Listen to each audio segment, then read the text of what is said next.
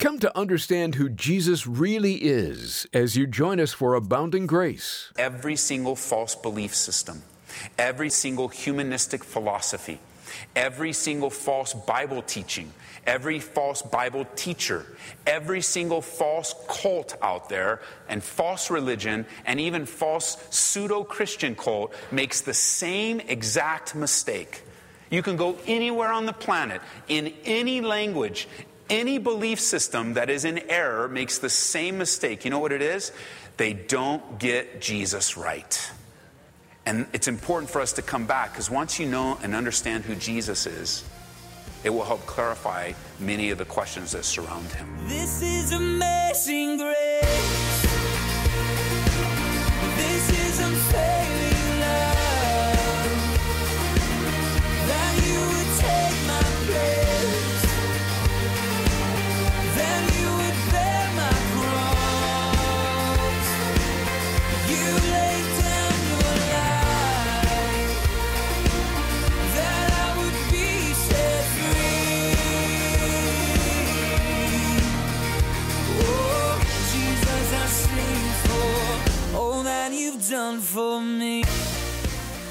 Calvary Church in Aurora, Colorado, this is Abounding Grace. Pastor Ed Taylor is our Bible teacher, and in a moment we'll join him in John chapter 1. A big reason John wrote this gospel is he wants us to experience a relationship with Jesus and know who he is. Many have arrived at such different conclusions about Jesus and what it takes to be right with God. And so a study like this will prove to be very helpful and timely. Here's Ed with part two of Jesus, the Eternal One. Be careful that the things that you and I do in the name of Jesus doesn't get in the way of our relationship with Jesus. So vital, church. And it's just the little things that can trip us up. And yet, at the same time, in Jesus' day, religion was king. They had moved, they had transitioned this relationship with God into something that was impersonal and not growing. And religion is all about man wanting to bring God down to our level. And religion is not what Christianity is all about. It's not. Jesus did not come to proclaim a new religion, He came to proclaim liberty to the captives. He came to set you free, to free you up to live a life clean, free of all the hindrances that would tear you down, and you could be right with your God, not only now, but for all of eternity, to give you a hope, to forgive you of your sins, to empower you and fill you with the Holy Spirit, to send the Holy Spirit upon you so you might be used in a great way. Not religion, not religion. You lose out when you settle for religion. We don't come to God through elaborate codes of elaborate codes and elaborate rituals and elaborate rules and special priests and a special way. And we come to Jesus directly by faith. By faith. Relationship always begins vertically. That's what the Bible teaches. Jesus would tell us, and he will, we'll learn, that we're to love the Lord God with all our heart, soul, and mind. That's a vertical relationship with God. That's where it starts for example, in some of the relationships in your life right now that might be strained, maybe friendships that are strained, or family situations that are strained, or someone at work, or a friend, you know, you, just strained relationships. The steps to resolve the conflict do not begin horizontally, they begin vertically. They begin with you and your personal relationship with God. Are you loving the Lord God with all your heart, soul, and mind? That's where it starts. We often make the mistake of going out horizontally and trying to solve everything and run, it, and, and it's not going to work unless you're right with the Lord personally. So that when you're loving God with all your heart, soul, and mind vertically, that empowers you and I to then work on our relationships horizontally waiting for God. See, once we're right with Him, then we need to learn how to wait on God for Him to work things out of things that we have no control over. Learning how to wait on Him, to trust Him, that He will bring it to pass. And all the while, while we're waiting, we're right with the Lord. We're, we are at peace with God. Our hearts are clean before Him. There's no root of bitterness. No stumbling block. Why? Because we've worked vertically, We've sought the Lord vertically, and He's helping us in our horizontal relationship. See, relationship is different than religion because God initiates relationship. The Bible says that He we love him why because he first loved us the bible says that god so loved the world that he acted and sent his son to rescue us so relationship was initiated by god it's freedom from sin and condemnation. It's freedom to have and enjoy a life to be used mightily by God. And I invite you into this relationship. I invite you back into this relationship so that you're not stumbled by religion and religious expression and you have the fullness of what God has promised you, the fullness of what is yours, that doesn't come from a church. It doesn't come from a pastor. It doesn't come from a priest or a religion. It doesn't come from a movement. Your relationship and the vibrancy of life comes from God Himself. The resurrected Jesus Christ, the power that was in Him, is available to you by relationship. And that's what we seek. We don't seek religion. Now, turn over to John chapter 1 with that in mind. Before we jump into the very basic introduction to Jesus, I want to introduce you to three other groups of people, really four, but we're going to combine. Because we're going to know and we're going to see these people throughout our study in the Gospel of John and as we cross reference with other passages of Scripture, that I want to introduce you to them so that you know who they are and you'll know who they are ahead of time. These were those that were always an enemy of the work of God, this fresh work of God. There are three groups the Pharisees, the Sadducees, and the scribes. And we'll combine the scribes also with a group known as the lawyers. Don't think of lawyers or attorneys as you do today. Think of them more um, scribal, where they're very meticulously, they're not arguing cases as much as they're very meticulously um, standing for the righteousness of God's word. So when you think of that word, think of scribes and lawyers together. Now, a scribe was someone, so let's start with the scribes. A scribe was someone who was very, very diligent in retaining and preserving the Word of God. And as they would copy it, and as they would write down things and interpret it, they would want to be very, very careful. So the scribes, you'll find, were very threatened by the ministry of Jesus. They were very threatened by this man who said, who was emphasizing relationship over religion. The Pharisees, the Pharisees would be considered today a very conservative group of men who love the Word of God. And, and with that description, I think we all would want to be in that category. Conservative in our, we're not adding to the Word of God, we're allowing it to speak. That's how the Pharisees were. They started out so well as they were gathering together and said, Look, we want to preserve the Word of God. We want to be careful with it. We want to be careful with the interpretation and with the instruction. And that's how they started. Unfortunately, their conservative view of the word also led them to become very legalistic. And instead of just allowing the word to speak for itself where they started, they added a bunch of rules and regulations to the word of God. Very meticulous. Uh, how you could wash your hands and how you should wash your hands. And so much so that Jesus came and rebuked them, and we'll see. He rebuked them in Matthew's gospel and he told them that you guys need to stop teaching um, as God's word the doctrines of man. And that's what they became.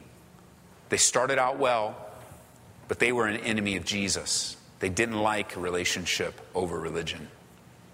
The third group of people that you're going to find are known as the Sadducees. The Sadducees. And you can look them up for the spelling later Sadducees. This would be more of a liberal group of people. They only believed in the first five books of the Old Testament, which is commonly known today as the Torah.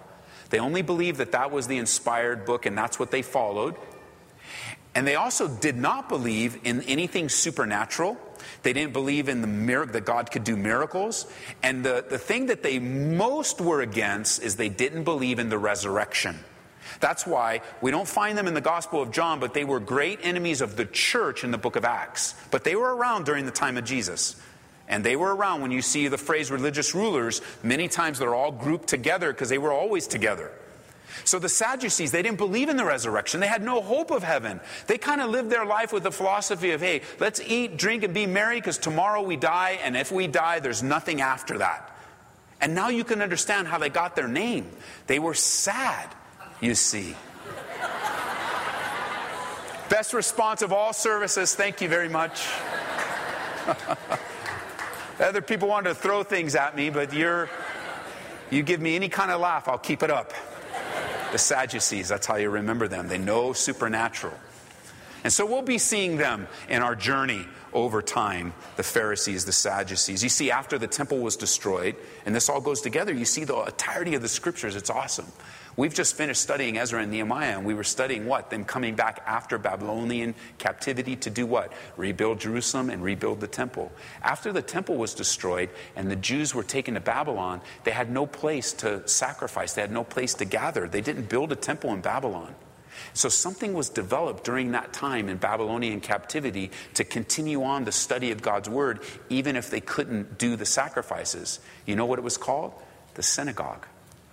And as the synagogue was a place of gathering so that you could learn and grow, out of the life of the synagogue, the Pharisees and the Sadducees and the scribes began to grow. Now, the scribes actually go back to Ezra's time, and now we find them all the way into the New Testament. And we'll look at them when they come up. Um, you find the Pharisees, and by the way, for those of you taking notes, in chapter 1, verse 24, that's the first mention. And then the scribes are mentioned as a group in John's Gospel, chapter 8, verse 3. Um, we meet the Sadducees in other Gospels and in the book of Acts, and we'll see them as we go on. So, who is John writing about? John chapter 1, verse 1.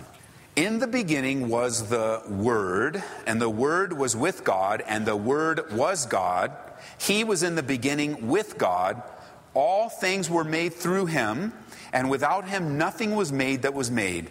In him was life, and the life was the light of men. And the light shines in the darkness, and the darkness did not comprehend it. This is going to, what we're going to be covering over the next week or so. And as you see this, Jesus is being introduced to us as this Word. Do you guys see that? Three times in verse 1. The Word. It's the Greek word logos, L O G O S. If you like to write in your Bibles, it's the Greek word. Some people say logos, some people say logos. Either way, it's the Greek word logos. He's being introduced to a very calm. See, this is so cool about the Bible. This is so cool about God. God will take the Word of God and He won't change the Word of God, but He'll make it extremely relevant to the audience. For example, if I was to teach this same Bible study to sixth graders downstairs, the Sadducee joke won't do it. They won't do it. I'm going to have to spend some time studying what sixth graders are, what kindergartners are into, what, what, whatever they're into, and I'm going to have to figure out a way to connect the Word of God with what they're into. So, they, so I can keep their uh, so I can keep their attention. I probably wouldn't use uh, this Bible. I'd probably take a Bible with pictures in it. So not maybe the sixth graders, but the kindergartners I would, and, and I would be able to kind of engage them. That's what John's doing right here. He, he's not watering down the message at all, but he is being very relevant to his audience. Because his audience are primarily two groups of people Jews and those with a Greek mindset. Now, most of the Jews are living in Greek culture, but Jew, a Jewish audience and a non Jewish audience, the Greeks. For the Jews, they often referred to, this was a very common phrase for them, they often referred to God as the Word. That, that was very common for them. This is like what, what, what's happening here is John saying, you know, Jews, you know, those of you that, that follow Jehovah, you know, those of you that are waiting for your Messiah, the Word has come. This is who He is. He was in the beginning. He not only was with God, but He is God, Messiah. The Greeks now had a philosopher, and I should have written it down. Maybe I'll add it in another Bible study. There was a philosopher in Greek culture who developed a whole system of thought around the Logos. It was a philosophy, it was a way of living life. The Logos was, was the sum of all reason and life. It was built upon the assumption that the Logos, the Word, was the foundation of everything on the earth. So, what John is saying in the very beginning, and by the way, by the way, when it says in the beginning was the Word, does that remind you of any book of the Bible for a Jewish mind? It takes you all the way back to Genesis, doesn't it? In the beginning, Genesis 1 1, in the beginning, God. And now he's saying, in the beginning, Word. Amazing. He's taken us all the way back to timeless eternity. I love this. He's taking the powerful Word of God, he's not watering it down, but he's being very relevant and culturally sensitive to grab attention and say, if you've come from a Greek background and you follow a philosophical life, I want you to know, I want to introduce you to the Word. And if you're a Jewish person and you're waiting for your Messiah, I want to introduce you to the Word. He's God in human flesh. All the way back from timeless eternity. You know, the other gospel writers, they, they tell us about, um, other gospel writers tell us about the birth of Jesus, but John goes way back before to his timeless eternal existence. And in the coming weeks, not only will we finish these verses, but also spend a week and we will just look at what the Bible has to say about the deity of Jesus Christ. That is so important for you to understand. The deity of Jesus Christ. You go, I don't even know what deity means. Let me explain it to you. It's very, very important that you understand who Jesus is, who he says he is, and who the Bible says he is. And the sum total of that is that the Bible says Jesus is God. So that word deity refers to God. When you hear the phrase deity of Jesus, we're saying this in a different way. That's kind of like the Bible way of saying it. But for us, when we say the deity of Jesus, we're saying that Jesus is God. And I'm going to lay out for you in a whole Bible study all throughout the scriptures of the evidence that Jesus is God. You want to know why it's so important?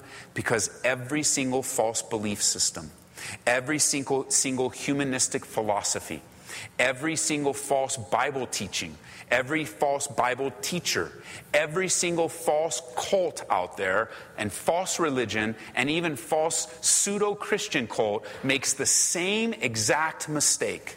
You can go anywhere on the planet, in any language, any belief system that is in error makes the same mistake. You know what it is? They don't get Jesus right. And it's important for us to come back because once you know and understand who Jesus is, it will help clarify many of the questions that surround him. Why he did what he did, why he said what he said. For example, two of the most popular false cults that are very popular even in our neighborhood and probably knocked at your door this week or last miss it completely on Jesus Christ. I don't need to read their books. I don't need to know what their leader invented in the 1800s. Just tell me about Jesus. That's all. Just tell me what you believe about Jesus. And if you've ever met a Mormon at your door or in the marketplace, they will tell you, eventually, if you get it out of them, that's not something they just kind of, hey, hello, I want to introduce you to Jesus, the brother of the devil. They never, anybody ever meet a Mormon that started out like that? No way. It takes time to find out that their true belief of Jesus is they believe that he's Lucifer's brother. You know what my Bible says? My Bible says that Jesus created the angels, and he doesn't have a brother named Lucifer. There's not in some cosmic, you know. You got to be careful because all the other things sound so good, but if they're off at Jesus, it doesn't matter. It doesn't matter. You want to have Jesus right.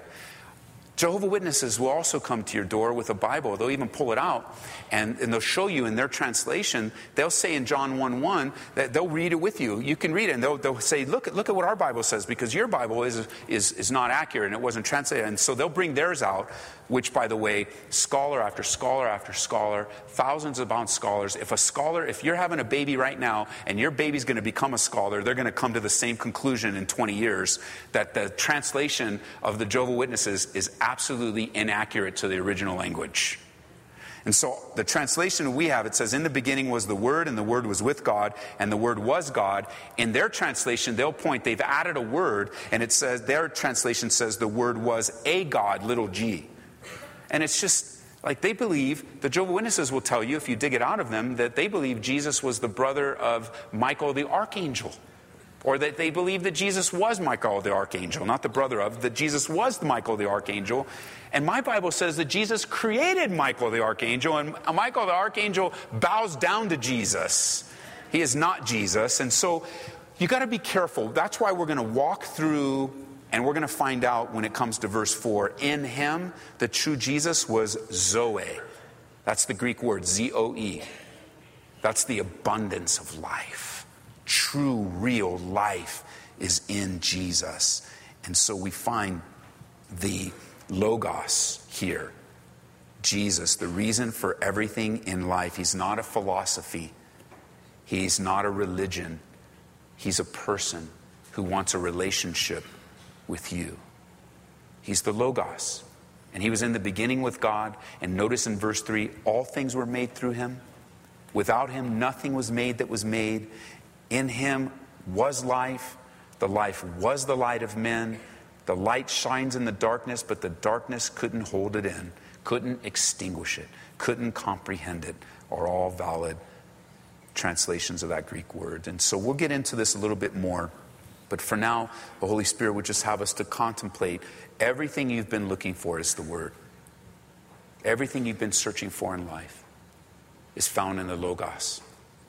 Not only was He in the beginning, but He's also here now. He's died and risen again, and Jesus is alive. He's not in the tomb.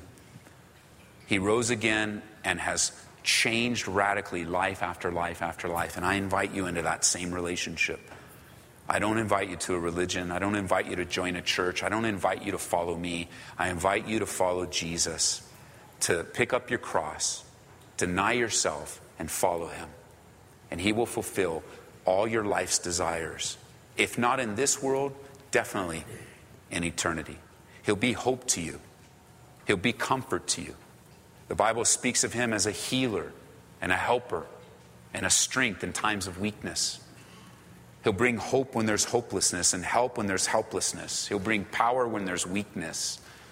But more than anything, he'll bring forgiveness of sin. And none of us can forgive our own sins. I was talking to a person not too long ago that it's hard for him to accept that Jesus has forgiven him because he isn't able to forgive himself. And I want you to know when you accept the forgiveness of Jesus, Jesus begins to show you that that's all that matters.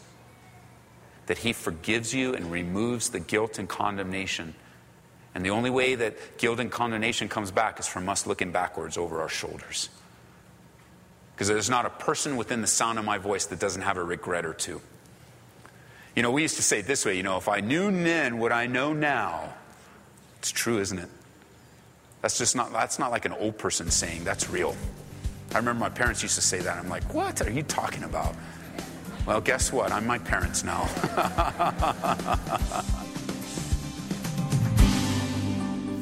hey, hey, thanks for joining us today for Abounding Grace. Pastor Ed Taylor is in the early stages of a study in John's Gospel, and today's message was all about Jesus, the Eternal One.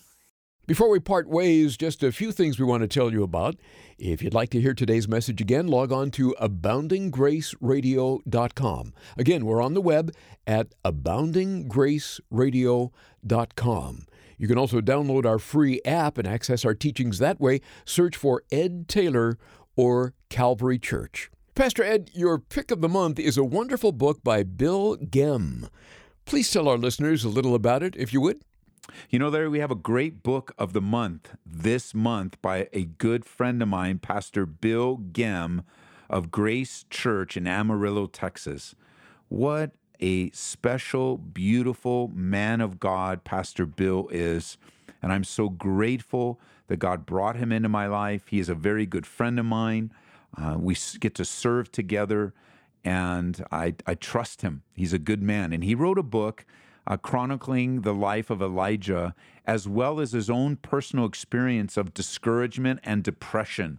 And he weaves it together in the, it's a real small book, but it's a super encouraging book as you see God's faithfulness through the life of Elijah in the inspired scriptures and also see God's faithfulness through the life of Pastor Bill as he shares some direct personal issues, some direct personal experiences with discouragement and depression that he went through, that God delivered him from and de- delivered him through.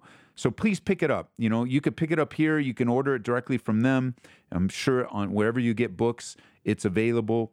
Um, but if you get it through the ministry here, it helps to support us.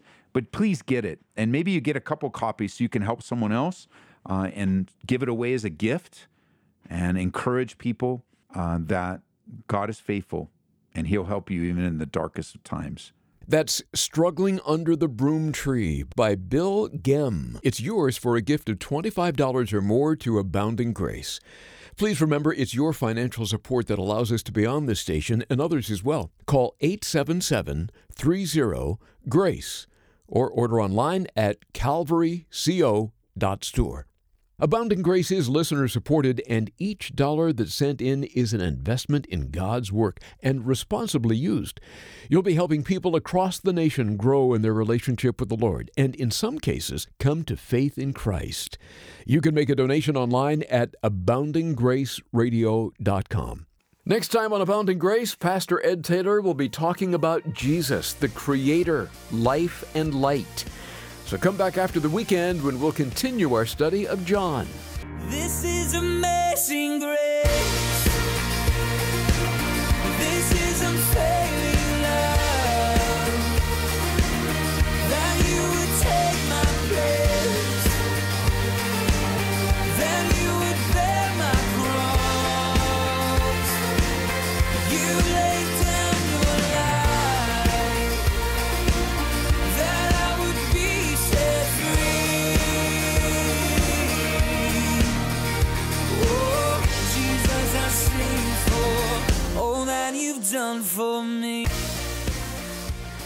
Abounding Grace is brought to you by Calvary Church, Colorado, here in Aurora.